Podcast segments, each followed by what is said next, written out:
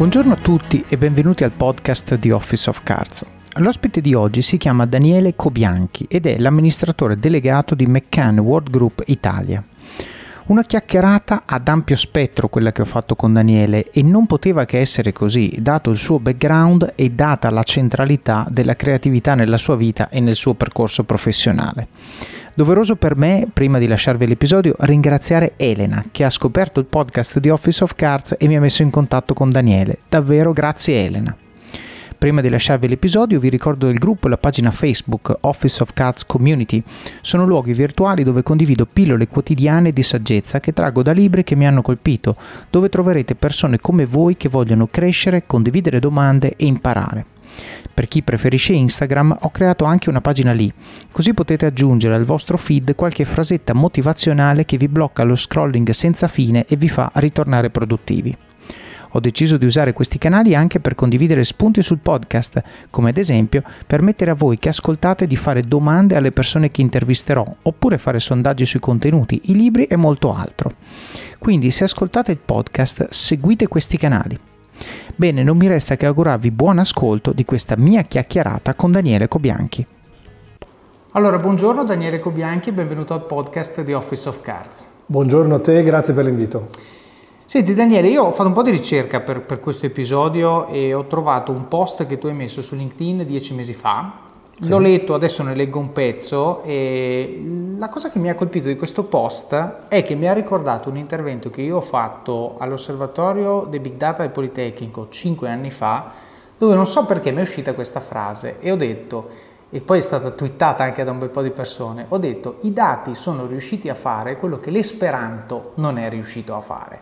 E quello che intendevo dire è che i dati sono un linguaggio che permettono di descrivere qualcosa e che comunicano un fenomeno, aiutando due persone che magari vedono il fenomeno in maniera diversa a vederlo in un modo analogo e quindi poi a mettersi dalla stessa parte del tavolo per affrontare quello che è il problema e risolverlo. Io chiaramente sono un uomo di dati, vengo da lì, ragiono con l'emisfero razionale del cervello. Ho letto questo post tuo e ho trovato molte similitudini perché, e qui cito, la creatività è un linguaggio per sintonizzarsi con le persone, con la loro parte più istintiva, più emotiva. Uno strumento per candidarsi all'attenzione e all'ascolto. È dare innanzitutto. Oggi più che mai sono giorni pericolosi nei quali ognuno può comprare in real time qualsiasi cosa, con qualsiasi device, su qualsiasi piattaforma, a qualsiasi prezzo e lo stalking tecnologico, ovvero la strategia di business che va di gran moda, da quando le nostre vite sono diventate digitali e distanziate, non è per nulla creatività. Adesso qui mi fermo, poi linko il post nelle show notes, però in questo post sostanzialmente tu andavi a dire eh, un concetto che, che, condivido molto, che è la creatività non è una strategia di business. No? La creatività Ma in, è... realtà, in realtà era, era, una provocazione, cioè la creatività è una strategia di business. Mm che va a toccare delle corde che sono corde più eh, emotive rispetto a delle corde razionali. Mm, lavorando in pubblicità da, da più di vent'anni ho imparato che le grandi strategie di comunicazione che hanno successo sono quelle che toccano delle corde emotive. Certo. Se andiamo anche a leggere i comportamenti di consumo delle persone, vediamo che la, quasi l'80% delle scelte sono emotive. Poi è chiaro che adesso la tecnologia ci, ci permette di capire cosa fanno le persone, dove sono in quel momento, quando si collegano quando sono connesse e quindi il messaggio arriva in quel modo. Quindi in questo pezzo che tu hai citato, che tra l'altro è un, è un pezzo che ricordo molto bene perché è uno dei miei punti di vista, nel mm. senso che noi lavoriamo in un grande gruppo dove i dati sono fondamentali. La critica e diciamo, la provocazione che c'era in quel, in quel um, ragionamento, in quel post, era proprio quello di dire attenzione che i dati non bastano, i dati sono degli strumenti straordinari per, per capire le, le, persone dove sono, cosa fanno, ma non devono essere utilizzati strumentalmente, esclusivamente per fare, come dire, dello stalking. Io so certo. cosa ti alzi, cosa guardi, quando ti connetti certo. e quindi lì continua a romperti le scatole.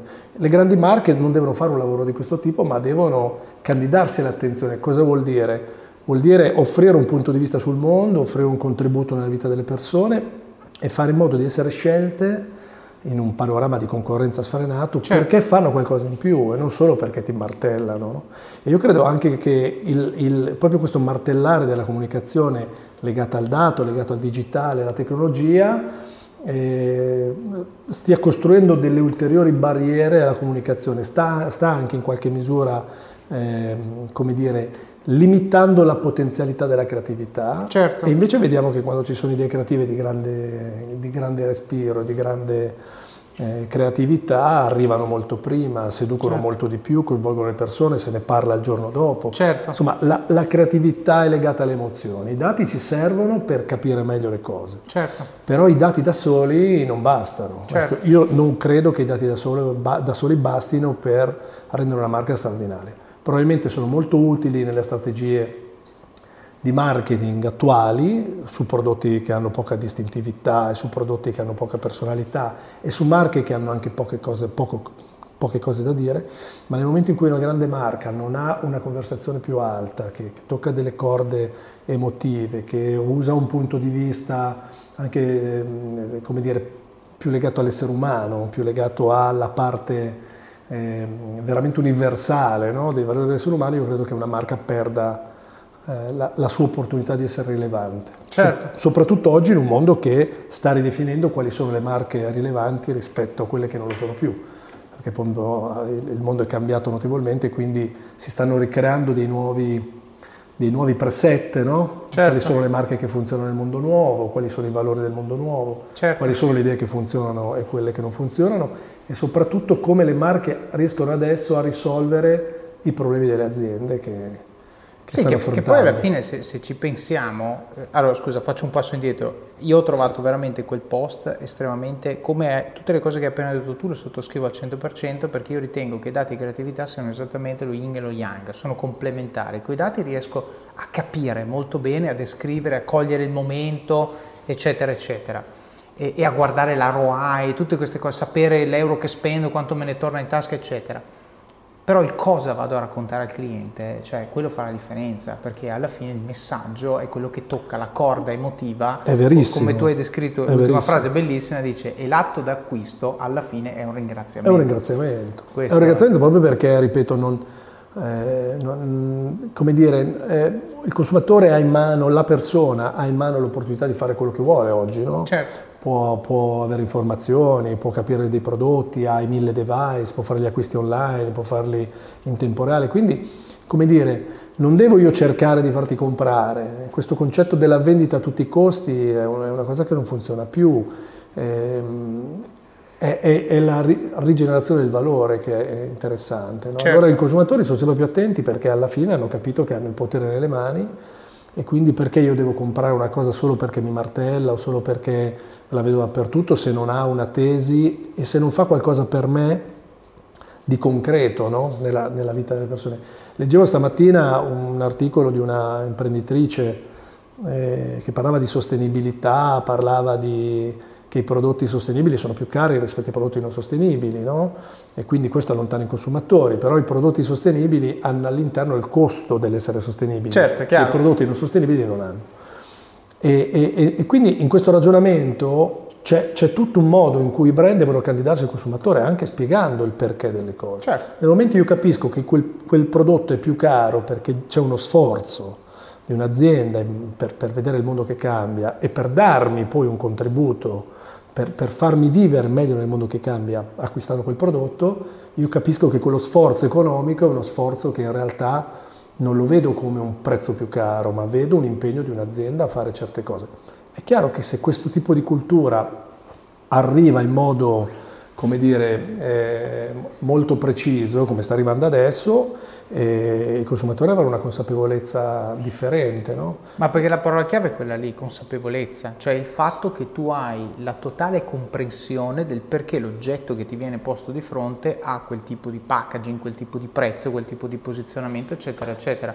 E allora dici, lo compro nonostante perché per me la sostenibilità è un valore, oppure dici, qualcuno dice a me non me ne frega niente, io voglio risparmiare 2 euro e quindi... No, beh, esattamente, esattamente, questo, però tutti i fenomeni importanti partono da movimenti che partono dal basso. Eh, per forza. E, e, quindi nel momento in cui la consapevolezza de, de, delle persone sarà sufficiente a fare questo ragionamento, io credo che ci sarà poi un movimento di persone che diventerà sempre più importante, che non sceglierà più prodotti che non hanno delle garanzie di quel tipo lì e quindi obbligherà poi le aziende a, a prendere decisioni. Certo, ma poi raggi- fai anche raggiungere economie di scala, cose eh certo, che oggi non certo, sono, quindi certo, i prezzi seguono. Certo, certo. Senti, ehm, io inizierei dal, dal, principio, tu hai parlato di vent'anni nel mondo della pubblicità, eccetera, eccetera, a me fa sempre piacere partire dall'inizio, quello che tu ritieni essere l'inizio del tuo percorso, no? qualcuno parte dalla scuola, qualcuno parte dalla prima esperienza lavorativa, capire come arrivi a fare ciò che fai no? e quindi da dove viene Daniele Cobianchi. Sì, eh, io ho un percorso abbastanza, come dire, inedito e originale, mm. nel senso che diciamo, ho combinato tre cose prima di scegliere di fare questo mestiere. Mm-hmm. E, um, ho fatto per... Um, intanto sono un avvocato e quindi diciamo, ho studiato legge e, um, e, ho studiato legge a Bologna, mi sono laureato a Bologna e ero a Bologna nonostante fossi eh, di Parma, vivessi a Parma e appunto io sono nato a Parma. Ero a Bologna perché in realtà ho seguito questa grande passione che ho avuto in quegli anni per la musica, quindi io sono stato come dire, un, un, un, autore di canzone, un musicista. Ah, okay. ho, ho, cercato in quegli anni, diciamo, ho seguito una, una, una grande passione e un'attitudine che mi ha portato a lavorare con Lucio Dalla, con grandi artisti a Bologna, eccetera. Quindi i miei studi li ho completati a Bologna perché ero diciamo nella culla della cioè, musica. Gli studi erano la parte collaterale diciamo la, della tua di, vita. Diciamo che io mi sono sempre, sono sempre riuscito a, a, fare, a, fare, tutto bene, nel senso che eh, studiando e portando risultati mi permettevo poi di poter, eh, come dire, fare anche la musica. No? Certo. Ma che cosa facevi? Suonavi? Io scrivevo, facevo l'autore di, di, canzoni, facevo il musicista, ho cantato per degli anni, ho fatto dei dischi, però insomma questa è una storia che è talmente lontana che okay. la, la, la, la, tiro fuori solo per, per dire da dove, da dove, nasce la mia formazione. Quindi diciamo un'attitudine creativa forte, un, un, percorso di studi classico con una laurea in, in, giurisprudenza e parallelamente, sempre quel periodo, ho lavorato un paio di anni mentre studiavo e suonavo, eccetera, eccetera, con, con, mio padre che è stato un grande dirigente di una grande compagnia americana che importava eh, sale operatore, strumenti chirurgici, insomma attività ah, di quel tipo. Okay. Quindi in quegli anni di formazione No, lì lavoravo su un'area, su un'area ah, okay. geografica che, per la quale avevo la responsabilità, però in buona sostanza c'è stata una, una, parte accademica universitaria, una parte creativa musicale e una parte più commerciale legato a, insomma, a lavorare con lui. A portare... Durante gli studi? Durante questo? gli studi, ah, okay. tutto in, questi, diciamo in questo periodo che è durato fino all'età di 26 anni, perché poi chiaramente eh, ci ho messo un anno in più, ce l'ho messo per fare tutto questo, però insomma... Era, era, necessario perché dovevo ancora andare a fuoco.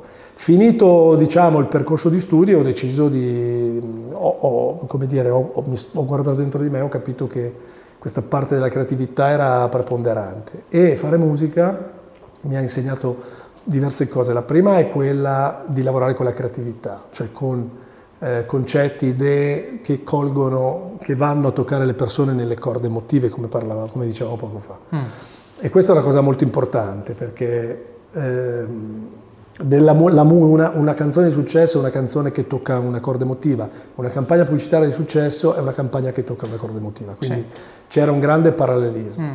La seconda cosa importante di questo connubio è stato che quando mh, tu lavori nella creatività e con i musicisti, lavori con dei creativi, lavorare in pubblicità tu lavori con dei creativi. Mm. Lavorare con dei creativi è una cosa straordinaria, ma è una cosa anche complessa, perché i creativi lavorano con, non hanno un 50% di parte razionale, 50% di parte emotiva, hanno 80% di parte emotiva, quindi tu devi trovare la, la capacità di relazionarti a loro portando magari un brief di un cliente che invece ha una necessità esclusivamente razionale, quella certo. di vendere il prodotto, certo. e tu devi tradurre questo con una campagna che arriva da creativi che in realtà hanno solo l'idea di sviluppare la creatività.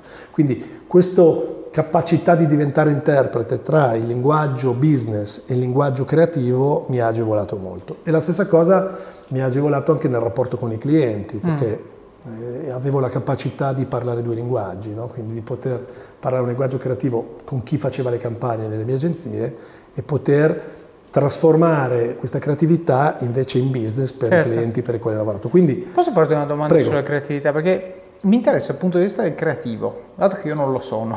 Sì. ok? Allora, o meglio, sì, lo sono su alcune cose, ma sono razionale. Allora, questo episodio è supportato da Scalable Capital, il tuo compagno ideale per iniziare a investire in modo semplice, sicuro e conveniente. Con oltre 600.000 clienti, Scalable è una piattaforma regolamentata e questo è molto importante ragazzi, perché vi offre una possibilità di investire in azioni, ETF e fondi partendo solo da un euro. Ma perché dovreste iniziare a investire? È semplice. Primo, l'inflazione, che se aumenta di questo passo diminuisce di molto il nostro potere di acquisto. Secondo, se pensate oggi che la pensione che avrete quando ci andate a 80 e passa anni vi permetterà di sostenere lo stile di vita che avete, beh, vi faccio tanti auguri. E il terzo, beh, per chi ne ha, i figli. Io ad esempio ho un fondo per le mie bambine, piani di accumulo per me, investimenti diversificati per obiettivi che hanno orizzonti temporali diversi. Con Scalable puoi dare forma ai tuoi obiettivi di investimento e sfruttare appieno il suo potenziale per far crescere i tuoi risparmi nel tempo. L'importante è iniziare per step e Scalable non ti permette solo di acquistare azioni o ETF, ma anche di imparare come funziona il mondo degli investimenti. Scopri di più su come Scalable può trasformare il tuo approccio agli investimenti visitando il link in descrizione. Ricorda, con Scalable il tuo viaggio finanziario può iniziare solo con un euro. Non aspettare, investi nel tuo futuro oggi stesso con Scalable Capital. La creatività, allora tu hai appena descritto la creatività in maniera finalizzata, cioè quando diventa un lavoro, no? Quindi faccio un oggetto che poi viene venduto, comprato nel caso del cliente e poi lo utilizza, no? Per il creativo che crea, l'emozione è il processo, attenzione, tre, tre opzioni, il processo, il prodotto, quindi l'output, ciò che crei, o il feedback da parte dell'audience. Facciamo l'esempio del cantautore. Sei contento mentre scrivi una canzone, quando l'hai finita e dici va che bella, o quando la suoni e il pubblico piange?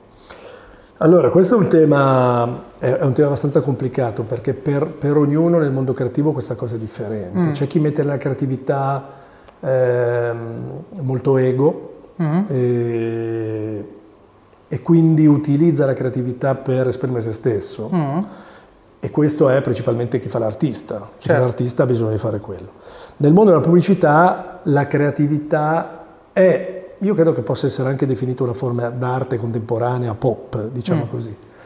Però è una creatività che deve, deve essere a supporto di un, l'ottenimento di un, di un, risultato oggettivo, di un prodotto certo. e, e, e e quindi in qualche misura deve, è, un lavoro che, che, ha una mediazione forte, quindi non sei tu che esprimi te stesso, ma sei tu che usi te stesso, le tue corde per portare eh, un messaggio, per editare un messaggio che poi chiaramente va a emozionare, va a colpire. Io quando parlo di un messaggio che emoziona non significa che i prodotti poi fanno, le campagne fanno emozionare, che uno piange. Certo. Intendo che viene toccato quell'insight che permette poi a dire quella è una marca che mi piace, quando arrivi sullo scaffale te la ricordi e scegli quel prodotto. Quindi diciamo la creatività del nostro mondo è una creatività più razionale. Mm. A volte si spinge nel momento in cui tu devi lavorare su dei posizionamenti di, di grandi marche, si può spingere anche su logiche di, di, massimi sistemi, immaginiamo quando vediamo queste bellissime campagne manifesto che prendono delle posizioni importanti per alcuni temi importanti, no? certo. eh, la diversity, l'inclusion, il movimento, ehm, il movimento Black Lives Matter, eccetera, eccetera. Cioè, certo. Cioè tutto quello che è nato attorno a dei grandi temi culturali erano campagne fortemente emotive dove probabilmente il creativo ha veramente lasciato andare se stesso. Certo. Ma invece il nostro è un lavoro, quindi come dire, la creatività è un modo per come dire, far aderire una persona a una marca. Perché comunque parte da un'esigenza. Però parte da un'esigenza, è, è chiaro, dal, dal mio bianco. punto di vista, io sono più convinto che come dire, uno sbilanciamento della parte emotiva sia più utile eh, nel risultato finale rispetto a, campagna, a delle campagne più razionali e, però, eh, come dire, è, è, è, molto, è, una variabile che ogni giorno devi mediare. Perché, certo. E ho conosciuto tanti creativi molto più artisti che creativi della pubblicità e che hanno fatto de- degli ottimi lavori ma non hanno portato avanti la loro carriera perché questa è una carriera che non ti permette di soddisfare te stesso come artista, ma devi mettere le tue capacità a disposizione invece di un percorso. E, ho visto molti, invece creativi, molti creativi che in apparenza erano meno creativi, mm. però trovare quella capacità di leggere, eh, di, di, fare creatività a servizio del mestiere che facciamo certo. noi, che è, che è, una cosa molto differente. Quindi se uno vuole fare l'artista deve fare l'artista. Certo. Se uno vuole fare un mestiere usando una componente artistica, certo. può fare la pubblicità. Questo è un buon... Ok, va bene. Grazie per... Perché non so se ti ho risposto. No, mi hai risposto. In realtà è ovvio, dipende dal contesto, no? dipende da quello che fai e, e secondo me, un po' come... Cioè, l'hai detto prima, è soggettivo e soprattutto, torniamo indietro, dipende dal perché lo fai. Cioè, perché tu crei questo oggetto di creatività? Perché uno te l'ha commissionato? No, cliente, o perché no, ti no. sei svegliato stamattina? Tu lo, avevi... hai, tu lo fai perché hai un cliente esatto. che ha degli obiettivi di business certo. da raggiungere, quindi certo. non c'è niente di, come dire, di, che non sia finalizzato a non solo a vendere di più, ma a far percepire quel prodotto nel modo giusto, a valorizzarlo, a valorizzare una filosofia di un'azienda. Certo. Scusa, eh, capita mai, adesso ti faccio una domanda sul tuo lavoro attuale, poi torniamo ma capita mai che con un cliente con cui hai una relazione già stabilita, cioè non devi andare a picciare per comprarlo, ma è 5 anni che lavorate insieme, invece che aspettare che venga lui a dirti ho bisogno di questo, vai tu e dici ho avuto questa idea? Cioè il processo creativo puro, parto dall'idea invece che dall'esigenza. Allora, quello succede, però succede non con un percorso creativo, cioè ehm, succede con l'analisi delle tensioni culturali. Mm eh, che è una cosa molto importante nel nostro mestiere. Tra l'altro mm-hmm. in, in McCann è, una, è, uno degli elementi, diciamo, la parte culturale del nostro mestiere molto sviluppata. Considera che la seconda voce di costo del nostro gruppo nel mondo, dopo i salari naturalmente, è la, la ricerca, è la parte culturale, l'approfondimento. Certo. E, e, cosa succede? Succede che noi analizziamo con delle ricerche proprietarie tutte le tensioni culturali che il mondo vive. Mm-hmm. La pandemia è una tensione culturale. Certo ma la tensione culturale è anche essere donna oggi rispetto a come eri donna ieri, cioè come le marche riescono a come dire, interpretare una tensione culturale che stiamo vivendo adesso mm, mm, mm. e riescono a dare una risposta attraverso quello che sono loro, cioè non è che voglio dire la risposta deve essere strumentale, deve dire in un momento in cui eh, eh, faccio un esempio giusto per dire, noi abbiamo un cliente L'Oreal dove la valorizzazione della donna è, è un, il posizionamento di L'Oreal, certo. no? perché io valgo. No? Quindi quando ci sono tensioni culturali eh, che, che, che, trasformano, la, la, eh, che hanno dei punti di vista sulla donna innovativi eh, o che, che, vanno a tutela, no? tutto quello che è accaduto anche negli ultimi tempi, è chiaro che lì possono nascere delle idee che rispondono alla tensione culturale eh, attraverso i valori di una marca che uno conosce. Certo. Allora a quel, a quel punto eh, il nostro compito non è tanto quello di andare a vendere un'idea, ma no, qua, stimolare sul di fenomeno. capire che quella tensione culturale, certo. quella marca la può risolvere certo. attraverso una campagna che è una campagna in realtà che parla di quella marca ma che, si, che dà una risposta a un fenomeno più ampio. Mm. Allora la marca che risponde e che realizza una tensione culturale è una marca che è contemporanea perché certo. vive il tempo che, certo. che, che, che, stiamo vivendo tutti. Giusto per farti un, un altro esempio, abbiamo fatto un progetto bellissimo eh, sempre per L'Oreal che si intitolava Dona le tue rughe. Ah sì, e, oh, beh, quella è famosa. È famosa e, e quindi, eh, giusto per chi non se la ricorda, eh, abbiamo lavorato con la Fondazione Veronesi e, e con una serie di artisti dove il concetto era non facciamo una promozione per dei prodotti antirughe, ma siccome L'Oreal è un brand che ha a cuore la, anche le donne e anche la salute delle donne, facciamo in modo che chiunque compri un, un, un, un antirughe possa finanziare una ricerca sul cancro, perché ci sono le donne che hanno avuto il cancro certo. e, e, che, che, sognano di avere le rughe, certo, quelle, le, di persone, di arrivarci quindi le rughe sono importanti perché vuol dire che la tua vita va avanti, vuol dire che e quindi questo concetto, se tu non vuoi le tue rughe, compra il prodotto L'Oreal, ma nel momento in cui tu compri il prodotto L'Oreal, una parte di quel costo va alla ricerca certo. sul cancro e permette a donne che invece le rughe le vogliono. Certo. Ecco, questo è un modo per, non è un modo per fare pubblicità, è un modo per rendere una marca meaningful nella vita delle persone, certo. per dargli un ruolo vero. Certo. Allora è più facile che una persona scelga quella marca che un'altra marca Chiaro. che semplicemente gli vende una crema per l'eterna certo bellezza. che è sull'utilitaristico non sull'emotivo come dicevamo prima senti torniamo quindi in che anno siamo quello in cui cominci a lavorare nel mondo ma io ho iniziato nel 97 Ok, credo io, io sono del 70 quindi avevo, avevo 27 anni ok ho quindi cominciato in una piccola agenzia di Reggio Emilia, Ok. piccola che poi non è piccola perché anzi è un'agenzia che ha avuto anche eh, successo e Mm-hmm. ho iniziato a lavorare lì e devo dire che la- la- avevo un'idea della pubblicità, pur avendo voglia di, di lavorare nella pubblicità, non avevo un'idea concreta. Avevo visto un po' nei film americani Mhm. e quindi ho detto quello mi interessa, quindi ho risposto a, a un annuncio dove cercavano un account junior e sinceramente non sapevo neanche cosa fosse l'account junior. chiaro però E- dici junior sono junior account vediamo E junior sono junior, quindi quello ce l'avevo. Esatto. ecco, e mi ricordo che mh, questo è il primo colloquio che ho fatto con questa persona, che tra l'altro poi ho rivisto recentemente, ehm, lui era, rimasto, era rimasto molto incuriosito da- dal mix che ti raccontavo prima, no? dal Certo. fatto di avere una componente creativa, una componente Beh, è una business. signora storia da raccontare No, al primo colloquio, E lui devo dire, devo dire che nel, nel- mio curriculum c'era scritta, c'era que- questo mix di cose e io mi ricordo che lui aveva evidenziato questa cosa e mi aveva chiesto, aveva voluto approfondire questo tema Mm. di come io, come dire, avevo, di, di- come ero riuscito a combinare queste tre cose insieme e aveva trovato, credo in me, un- una luce, Eh, come io ho trovato poi in loro, come dire, un'agenzia che mi ha fatto appassionare a questo mestiere. no? Certo. E quindi nel momento in cui ho iniziato a lavorare lì ho capito che quello era il mio mestiere e, e naturalmente quando capisci che quello è il tuo mestiere, al di là che lì stavo benissimo e che era un'azienda solida, eh, l'idea di venire a Milano mi ha, per un ragazzo di 27 anni era Certo.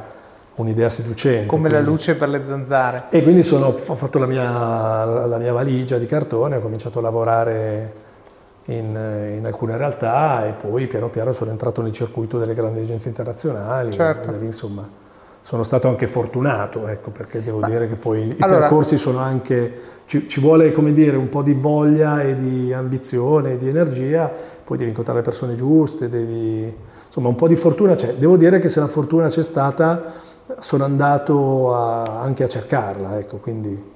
Ma adesso, adesso lo approfondiamo anche perché cioè, la tua storia secondo me di, di interessante al fatto che hai fatto una crescita diciamo cioè, verticale all'interno dell'industria quindi tu io qua se vedo LinkedIn al di là dei brand c'è clients management, clients management, clients management e poi c'è clients management più new business activity, strategy planning, international coordination. Poi vai quello dopo e c'è quella roba di prima più un altro pezzo. Cioè è uno scope in crescita. Però il- la riflessione che volevo fare prima, siccome molti di quelli che ci ascoltano sono anche studenti, ascoltiamo bene quello che ha detto Daniele prima, cioè quando tu arrivi al primo colloquio di lavoro, se tu racconti, ah mi sono laureato a pieni voti, bla bla, punto, sei uno di 50 milioni ed è difficile essere uno che stands out sulla carta.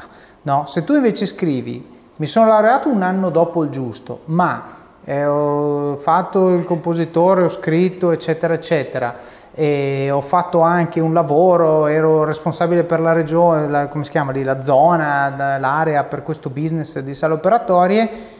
Ecco che improvvisamente sei uno che stands out e dici scusa, ma questo... Sei uno che ha una storia, Cioè, da, avere una raccontare, storia da raccontare, deve- hai esatto. una storia da raccontare che voglio dire, noi siamo il frutto delle nostre esperienze, no? E più le esperienze sono combinabili, Mhm. contaminabili, variegabili, eh, e più si riesce a capitalizzare tutte queste esperienze, canalizzandole poi qualcosa, Certo. dopo uno trova, trova la- trova- può trovare la sua strada. Certo. Quindi io mi sono sempre, diciamo, io nella mia vita ho fatto diverse cose, Mm. ma anche, anche dal No, Sono un tennista mediocre, suono tantissimi strumenti musicali, però non ce n'è uno che prendo e faccio un assolo che incanto. Mm. Quindi, come dire, mi sono sempre detto, forse io so fare troppe cose e non ne so fare una in verticale. Mm. Poi ho visto un TED molto interessante, non mi ricordo, purtroppo non riesco a citare la fonte, dove si elogiava il fatto di avere tante competenze verticali anche non approfondite, Certo. perché nelle, nelle blurred lines di queste competenze si creano delle cose nuove. no? Certo. Se tu metti insieme quattro cose apparentemente diverse, le fai insieme, sviluppi delle competenze che non svilupperesti se tu facessi solo una cosa in verticale o Certo. se facessi due verticali molto simili. Quindi questo tema di mischiare competenze differenti, dove però deve esserci una linea di, sì, di, esatto. di, di confine, ti arricchisce e ti dà una personalità e ti, offre, ti, ti, fa, ti, fa, avere un punto di vista che è molto originale. E questo nei colloqui è fondamentale. Altra cosa secondo me molto importante nei colloqui, io ogni tanto partecipo a delle sessioni di, su vari master o, o, attraverso una che è, la, è l'associazione del, del, insomma, del, mondo della comunicazione dove ogni tanto vengo invitato a fare il WISE CEO, che sarebbe la, il CEO saggio che dà consigli ai giovani che vogliono entrare nel mondo della pubblicità e vedo tantissimi ragazzi che hanno dei curriculum perfetti con mille bollini, mille master, mille corsi, mille cose pazzesche, eccetera, e poi quando tu gli chiedi cosa sognavi da ragazzo o da ragazza, nessuno ha un sogno. Sguardo nel se, vuoto. Se gli chiedi qual è la tua attitudine, o se gli chiedi potessi scegliere una cosa che vuoi nella vita, anche un sogno grande, ti dicono eh, vorrei qualcosa che possa soddisfare le mie capacità, sì, quali sono? Bla, cosa bla, ecco. bla. Quindi questo io vedo tantissimo, vedo, vedo tanti ragazzi che sono stati eh, molto protetti anche da, probabilmente dalle famiglie, nel senso che poi io credo, immagino che le famiglie vogliano dare il massimo in termini di istruzione, di esperienze, di master e di bollini, però vedo anche molti ragazzi che hanno sognato poco perché probabilmente avevano tutto, probabilmente non sono stati in grado di annoiarsi da ragazzi perché eh, la, la, generazione nuova è una generazione che ha tutto, ha dei genitori certo. benestanti, ha ha i cellulari con cui possono fare cellulari, tutto. ha mille cose, quindi alla fine vedo anche mh, poche per, pochi, ho, ho, incontrato pochi ragazzi illuminati. O, ogni volta che ne incontro uno lo prendo e viene a lavorare con me. esatto.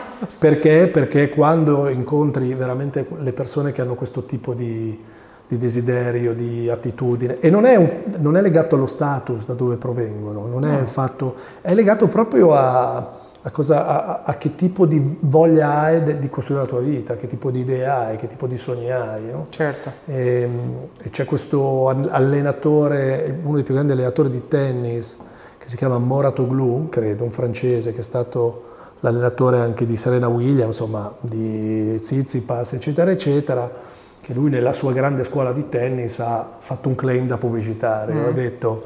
Eh, the only thing te, the, la, la, l'unica, insomma, l'unica cosa che ti serve è un sogno, adesso mm. non me ne ricordo bene in inglese la frase, come dire, quello è, uno certo. deve avere un sogno che non è necessariamente fare il campione del mondo di tennis o vincere Wimbledon, ma anche quello di dire voglio percorrere quella strada, voglio diventare più bravo, voglio godere del, del fatto di, di, fare un percorso, no? perché certo. la cosa bella è quella lì proprio quando tu cresci nel tuo percorso e stai bene, no? E hai un orizzonte che, che, che quello lo, lo, lo, devi seguire, però certo. nel, nel, frattempo stai bene. Ecco, io vedo da quel lato lì la critica che faccio a, a tanti ragazzi, poi per carità ci sono dei, quando sono in gamba sono in gambissima più di quello che si può pensare. Ho conosciuto certo. dei 35 anni oggi che guidano delle start-up che sono dei talenti eh, che ogni volta che io incontro loro vorrei lavorare io con loro, cioè, mm. come dire, non, vorrei poter avere quella freschezza, certo. quella energia.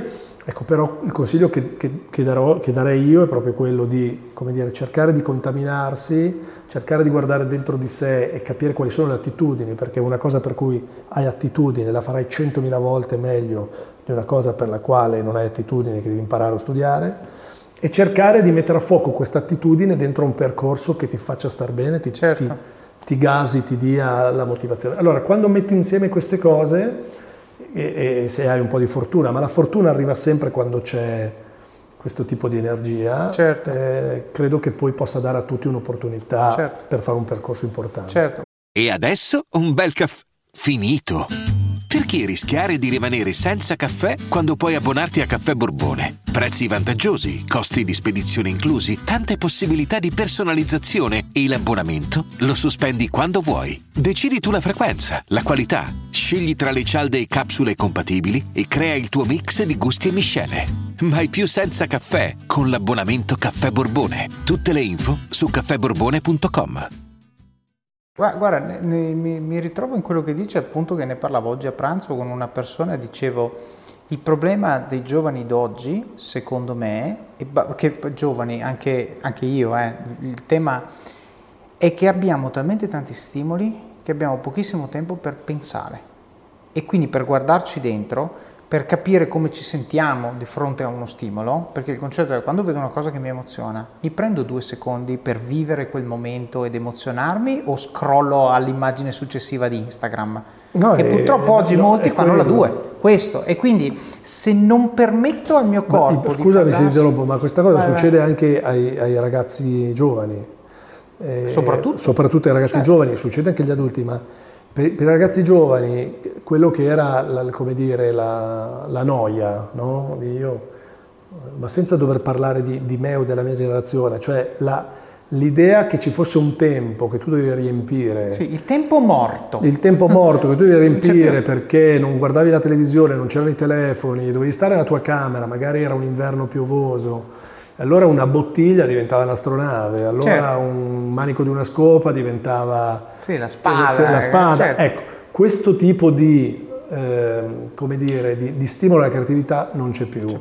E la creatività viene stimolata in modo continuativo attraverso eh, un, un, un, always on di contenuti eh, più o meno attendibili, creativi, stimolanti che ti portano a replicare quello che vedi, non ti portano a inventare nulla, non ti portano a avere quello. delle idee innovative. Ecco, questo è...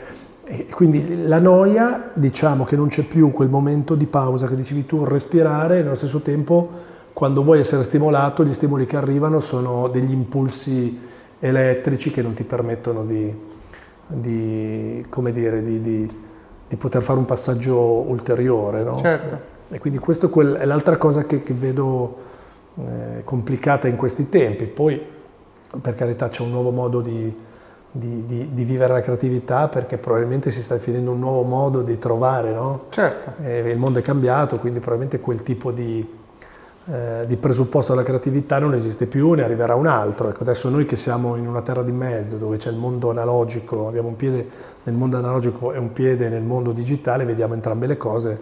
Certo. E sinceramente non sappiamo ancora qual è la, la verità. Detto questo, eh, mancano i, i, grandi pensieri, le grandi idee, è questo, è questo. i grandi punti di vista, le grandi seduzioni, è tutto un po' mordifuggi, tutto si consuma rapidamente, si dà poco certo. valore alle cose. Eh, però, ripeto, adesso non vorrei poi sembrare il boomer che si lamenta dei tempi nuovi rispetto ai suoi. Dico che, ehm, diciamo, tornando a bomba, se, se devo dare un consiglio a un giovane, è proprio quello di riuscire a dire, sviluppare competenze diverse, metterle insieme, viaggiare il più possibile se, certo. se, se si hanno le possibilità e, e, di, e di, seguire le, il proprio istinto, le, le, cose che ti riescono meglio e metterle certo. a sistema. Certo, ma forse la riflessione, io aggiungerei questo, non so cosa ne pensi, ma che la generazione tua e direi in parte anche la mia, io sono dell'80, e ho vissuto comunque una quindicina d'anni senza internet concettualmente, è che nella mia vita c'erano tempi morti che dovevo ingegnarmi di riempire io. Oggi, secondo me, l'inerzia è che tempi morti non ce ne sono e l'ingegno che dobbiamo avere è quella di trovarli. Cioè, creare questi Prima di trovarli dove riflettiamo. È verissimo, ma eh, come dire, non ci sono i tempi morti, ma i, i tempi sono pieni di, di cose di rumore, non rilevanti. Di rumore, ecco. sì, sì, Quindi non è solo che fossero pieni, sono anche pieni di... È quello, è quello, sono eh, pieni di, di spazzatura. Però, ripeto, sempre, non, però. Non, come dire, non, non scivoliamo nel, nel baby boomer pensiero. Va bene. Esatto. Ed eccoci qui, dopo questa chiacchierata con Daniele, come al solito ricca di spunti davvero interessanti. Abbiamo parlato di creatività, e di come possa essere la chiave per costruire relazioni emozionali con le persone. E Daniele, da creativo, valorizza anche il dato come elemento per capire certe cose, per descrivere fenomeni e per interpretare la realtà. Abbiamo parlato dell'importanza di spiegare il perché di quello che facciamo. Daniele ne parla relativamente alla necessità di spiegare perché un prodotto sostenibile costa di più di un prodotto non sostenibile, in modo da dare consapevolezza al cliente sulle conseguenze della sua decisione di acquisto. Interessante il percorso di Daniele, laurea in legge, ma anima creativa, voglia di creare cose, di creare connessioni emotive con le persone. È interessante come abbia trovato la chiave per sintetizzare questa sua passione e renderla fruibile in un contesto di business su cui costruire una carriera. Domandiamoci sempre quali sono le mie passioni e come faccio a trovare un lavoro, un hobby, un modo per dare sfogo a queste passioni. Non è tanto l'essere pagato per farlo, almeno non necessariamente e forse non all'inizio, quanto piuttosto la necessità fisiologica di coltivare e condividere queste passioni, nutrirle e farle crescere. Il fatto di farci soldi, volgarmente detto, deve essere una conseguenza, non il fine ultimo. Abbiamo poi parlato delle tre possibili finalità della creatività, il processo, il prodotto o il feedback. Se uno lo fa per lavoro, chiaramente pesa molto il feedback, ovvero il risultato che il committente si aspetta di raggiungere. Se uno invece lo fa per passione, credo pesi di più il processo, il fare, lo stato di flow, in cui ci sentiamo quando facciamo qualcosa che ci piace davvero. È comunque un mix di tutti e tre i fattori, non ci può essere solo uno di questi, ma deve essere un equilibrio abbiamo parlato di come costruire un profilo che si fa notare in sede di colloquio. Il fatto di laurearsi un anno dopo non è un problema se il motivo per cui sei andato lungo è che hai fatto cento altre cose che possono anche essere messe al servizio di un potenziale datore di lavoro. La diversità di competenze e la capacità di combinarle crea una storia da raccontare che spesso è l'arma segreta che apre le porte che altrimenti non sarebbero aperte, anzi che se sviluppiamo solo competenze verticali rischiamo addirittura di non vedere queste porte. E infine abbiamo parlato dell'importanza di prenderci tempo per pensare, il tempo che Daniele chiama la noia. Nel mondo di oggi, dove siamo iperstimolati, dobbiamo trovare la forza di prenderci il tempo per pensare, per permettere al nostro cervello di riflettere sui contenuti che assorbiamo, di metabolizzarli, di farli nostri e capire come cambiare noi stessi in relazione a questi stimoli.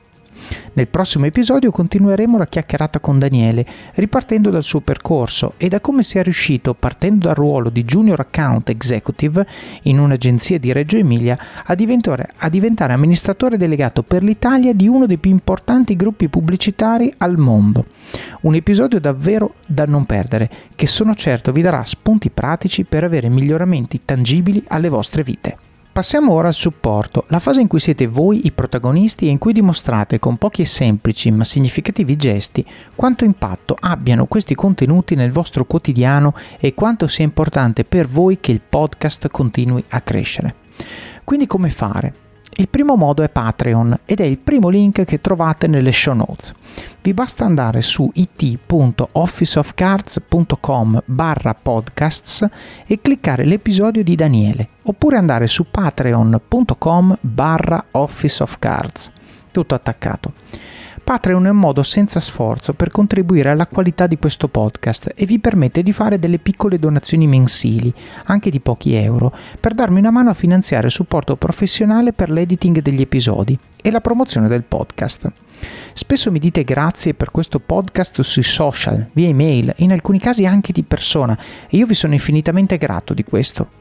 Se potete, anche un aiuto concreto può fare la differenza e contribuire a renderlo ancora migliore. Si tratta di una cifra libera. Se ciascuno di voi desse anche un solo euro al mese, davvero niente, potrei assumere un tecnico audio full time e una persona che mi aiuti a diffondere il messaggio sui social, oppure altri mezzi di comunicazione, oppure anche coordinare al meglio le interviste di persona, che sono sempre migliori di quelle remote. Potrei cercare attivamente diverse tipologie di ospiti su LinkedIn, fare più recensioni di libri che tipicamente richiedono più tempo. Insomma, se volete che il podcast cresca, un po' di supporto supporto ci vuole. Grazie di cuore a tutti i patrons che hanno scelto di supportare Office of Cards finora. Il secondo modo è lasciare recensioni del libro Office of Cards su Amazon, magari raccontando quali parti vi sono piaciute o quali tecniche e consigli avete messo in pratica e hanno avuto impatto nella vostra vita. L'ultima recensione che ho visto mi ha fatto molto sorridere perché il titolo della recensione è proprio una frase che ho usato all'interno del libro ed è bravo abbastanza non esiste. Esatto, bravo abbastanza non esiste, così come lasciatemi dire abbastanza supporto non esiste. Mi raccomando, se l'avete letto e vi è piaciuto, spendete due minuti e lasciate una recensione. Il terzo modo sono sempre recensioni del podcast stavolta, sia su Apple Podcast dove potete lasciare le stelline e anche lasciare un commento, che su Spotify dove potete lasciare solo le stelline. Ci mettete davvero 30 secondi, ma è molto importante perché aiuta altre persone a scoprire e provare questo podcast. Il quarto modo, se usate Apple Podcast, potete abbonarvi al podcast. Costa 99 centesimi al mese e con l'abbonamento avete accesso in esclusiva a contenuti extra, come ad esempio gli episodi completi, ovvero le 2-3 puntate di ogni episodio, oppure altri materiali che sto pensando di rendere disponibili nei prossimi mesi. Il quinto modo, suggerite persone che vorreste che io intervistassi oppure temi che vorreste che io trattassi. Questo podcast è vero che lo faccio io, ma lo faccio per voi. Un po' come i regali che si dice debbano piacere a chi li riceve e non a chi li fa, anche qui sta a voi aiutarmi ad aiutarvi a identificare temi o persone che ritenete facciano bene al gruppo. Qui ovviamente ringrazio di nuovo Elena che ha scoperto il podcast e mi ha suggerito di fare questa chiacchierata con Daniele. Grazie, grazie, grazie Elena. Il sesto modo sono i link nelle show notes. Molti di voi, davvero tanti, mi dicono che non le guardano. Io nelle show notes metto i principali punti di cui abbiamo parlato, tutti i link a cose che magari non tutti conoscono per poterle approfondire. Metto i profili degli intervistati, foto, materiali audio-video e link utili, a volte con codice di affiliazione, a strumenti che vi aiutano a crescere. Il settimo modo, prima di fare il vostro shopping su Amazon, solo web, mi raccomando, dall'app non funziona, passate dalle show notes del podcast su it.officeofcards.com barra podcasts, lo trovate in alto, e cliccate sul link di Amazon, oppure comprate uno dei libri che suggerisco nella sezione libri del sito, così aiutate voi stessi a crescere col contenuto dei libri e il podcast con la piccola fee di affiliazione che mi paga Amazon, il tutto con un clic. L'ottavo modo, parlate del libro e del podcast con le persone che vi stanno a cuore, amici, colleghi, parenti. Leggetelo insieme a persone alle quali tenete e discutetene come in un book club. Taggate il libro o l'episodio che più vi ha colpito sui vostri profili social, in modo che il numero più alto possibile di persone possa beneficiare di questi contenuti. E il nono, il più importante di tutti, mettete in pratica quello che avete imparato e dimostrate coi fatti che le cose di cui parliamo qui funzionano. Fate come Daniele, date sfogo alla vostra creatività, curate le vostre passioni, cercate il modo in cui queste possano essere messe al servizio di qualcuno. Mettetevi nella condizione di avere storie interessanti da raccontare su di voi, aneddoti, esperienze che vi rendono una persona completa e versatile. Vivete al massimo, spingete sull'acceleratore, fate quelle benedette 30 flessioni al giorno, 30, non 10, attenzione.